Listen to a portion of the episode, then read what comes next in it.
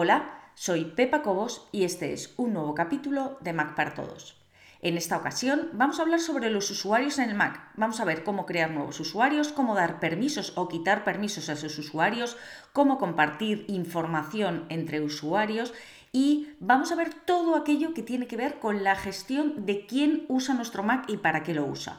Entonces vamos a empezar desde el principio y te voy a contar todo para que entiendas muy bien por qué es importante tener creados distintos perfiles según las personas que vayan a acceder a un mismo ordenador, a un mismo Mac.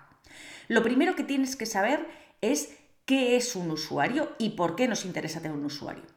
Cuando yo abro el Finder, la carita sonriente aquí abajo a la izquierda, fíjate que lo primero, una de las primeras cosas que veo es mi nombre, la casita con mi nombre, Pepa Cobos. Dentro de Pepa Cobos, el tuyo pondrá el nombre que sea, o a lo mejor incluso no te aparece aquí en la barra lateral, pero tienes dentro de tu Macintosh HD, dentro de tu disco duro, está una carpeta que es la casita con el nombre de usuario, con tu nombre de usuario.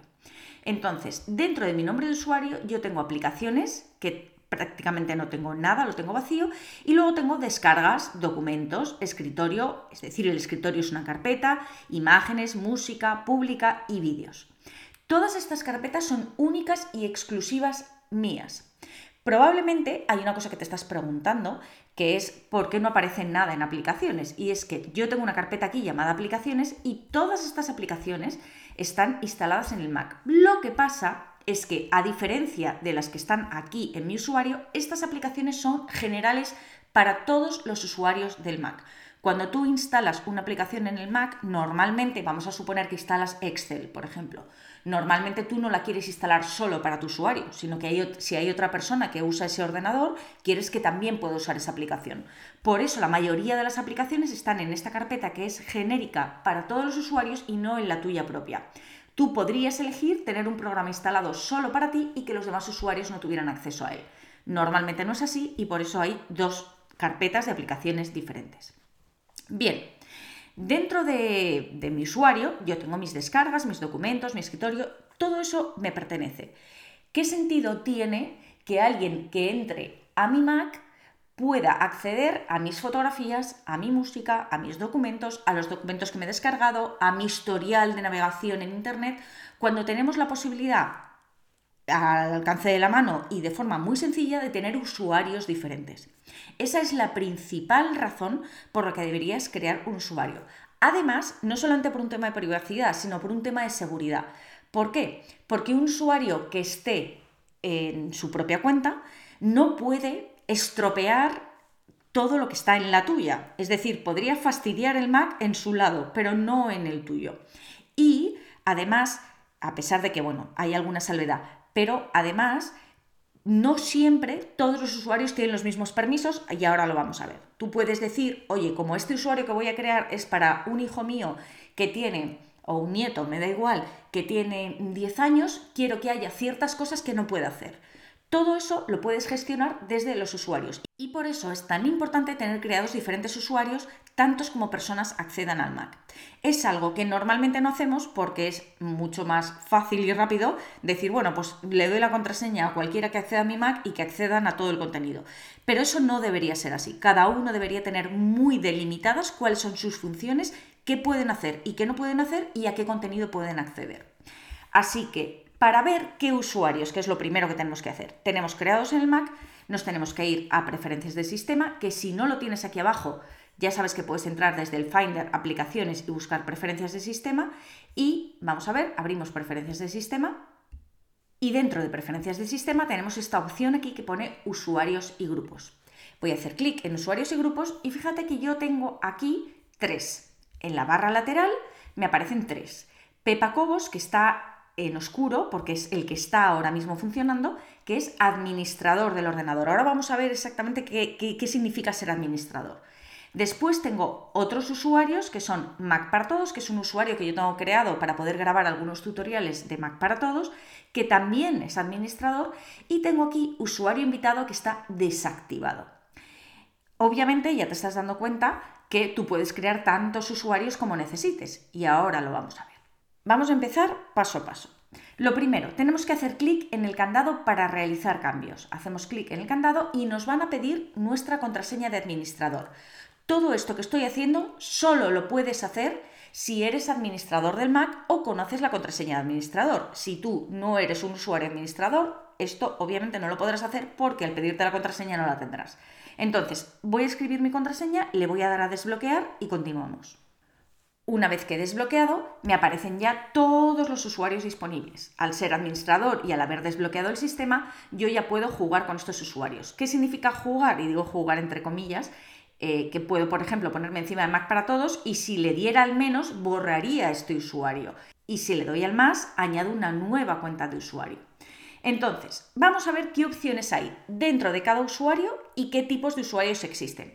Si yo me voy a mi cuenta como administrador, que es en la que estoy ahora mismo funcionando, por eso pone usuario actual aquí, yo tengo la opción de contraseña, puedo cambiar la contraseña desde aquí, puedo abrir la tarjeta de contactos. Abrir la tarjeta de contactos quiere decir nada más y nada menos que se va a abrir la, agenda, donde están todos los contactos, se va a abrir la agenda y me va a enseñar, oye, Pepa Cobos con el número de teléfono tal, nada, mi tarjeta de contactos. Y luego tengo importante los ítems de inicio, que es una pregunta que recibo muchísimo. Es, cuando enciendo el ordenador se me abre siempre, imagínate, Word. ¿Por qué se me abre Word? Se te abre Word porque lo tienes aquí en ítems de inicio. Aquí en ítems de inicio yo tengo Dropbox, Moon, Alfred 4, Google Drive y el fondo de pantalla. Entonces, tengo todos estos se abren y los que están marcados con un tick en azul, además de abrirse, se ocultan. Se ocultan quiere decir que aunque se abre la aplicación tú no ves el icono. Los demás sí. Se abre Dropbox, se abre Moon, se abre Alfred, se abre Google Drive y yo quiero que funcione así. Principalmente Dropbox y Google Drive lo necesito porque quiero que se cargue mi contenido en la nube cada vez que enciendo el ordenador.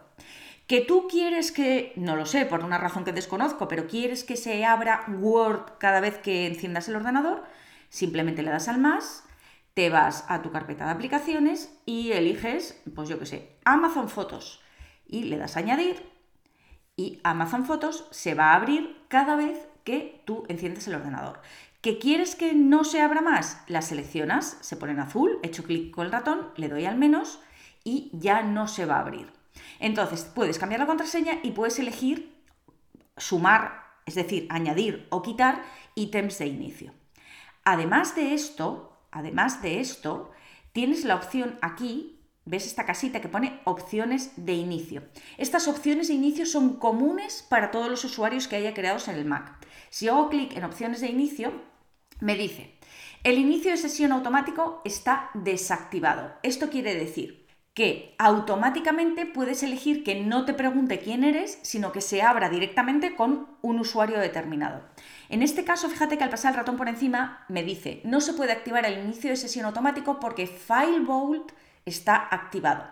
¿Qué es FileVault y por qué está activado y por qué no me deja eh, iniciar la sesión automáticamente? Al activar FileVault no me deja iniciar la sesión automáticamente por una cuestión de seguridad.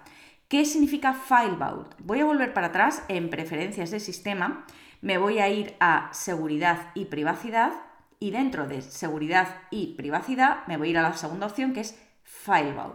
FileVault protege los datos del disco mediante la encriptación automática de su contenido. Esto quiere decir que mi disco duro está encriptado. Mm, cuidado con esto, si tú no lo tienes activado, cuidado si lo activas, porque si se te olvida, que pasa muchísimo, y ya sé que estás pensando cómo se me va a olvidar mi contraseña, bueno, pues pasa un montón. Si se te olvida la contraseña de acceso, pierdes todos los datos del disco duro. Al estar encriptado, no hay ninguna forma de abrirlo, de desencriptarlo, de quitarle ese bloqueo si no sabes la contraseña de acceso. Entonces, cuidado si lo das de alta. Al dar de alta esto, directamente esto implica que no me deja activar automáticamente ningún usuario. Si tú no tienes activo FileVault, en usuarios y grupos, me vuelve a pedir aquí la contraseña. En usuarios y grupos, aquí en inicio de sesión automático, puedes activarlo. Y entonces directamente al activarlo dices, oye, lo quiero activar y quiero que cada vez que yo encienda el ordenador no me preguntes la contraseña, quiero hacerlo lo más rápido posible, quiero entrar directamente como el usuario, el que sea.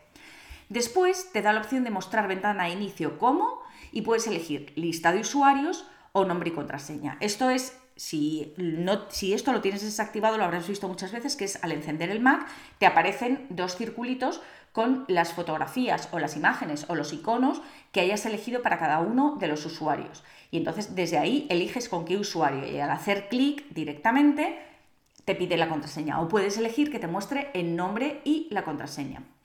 Después, en la ventana que aparece, te muestra, además de los usuarios, te muestra el botón, yo lo tengo marcado y me lo muestra, el botón de reposo, reiniciar y apagar.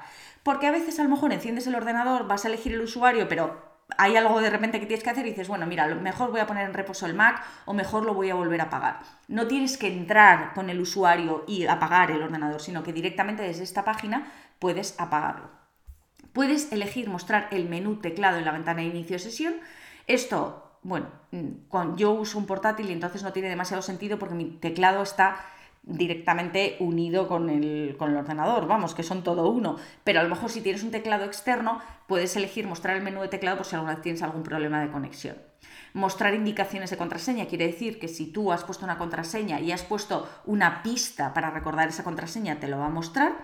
Y luego ves que pone mostrar menú cambio rápido de usuario como icono, lo voy a poner aquí, como icono, o como nombre completo o como nombre de la cuenta. Al marcar esta opción, fíjate como al poner aquí icono ha aparecido aquí arriba, lo voy a desmarcar para que veas que ahora aquí en el menú de arriba no hay nada. Si yo lo marco, aparece este hombrecito, esta cosita blanca, y entonces este es el menú de cambio rápido de usuario y me lo muestra como un icono, pero le puedo decir, no, ponme el nombre completo. Entonces pone Pepa Cobos. O no, ponme el nombre de la cuenta. Y entonces pone Pepa Cobos todo junto porque el nombre de la cuenta es Pepa Cobos puedes elegir lo que quieras. Si hago clic aquí, me dice Mac para todos o Pepa Cobos. Si le digo icono y hago clic aquí, me aparece la misma opción. Lo único que cambia es cómo nos lo muestra en el menú.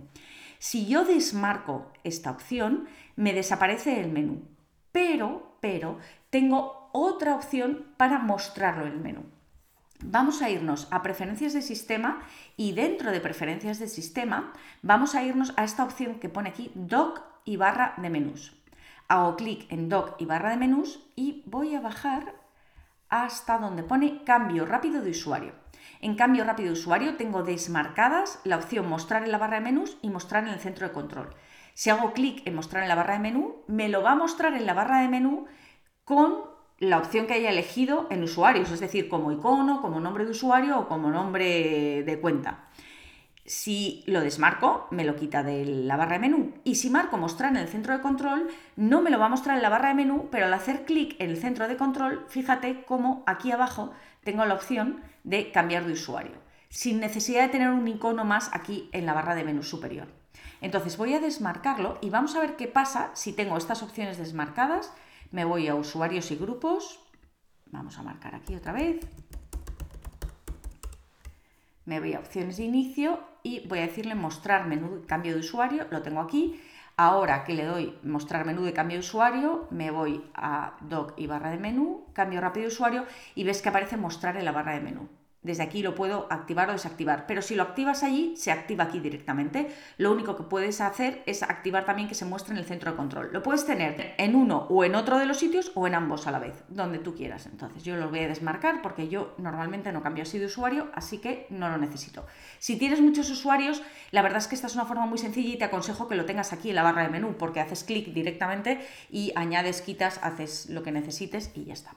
Volvemos a usuarios y grupos, Vamos a volver a poner nuestra contraseña. Como ves está bastante protegida la parte de usuarios.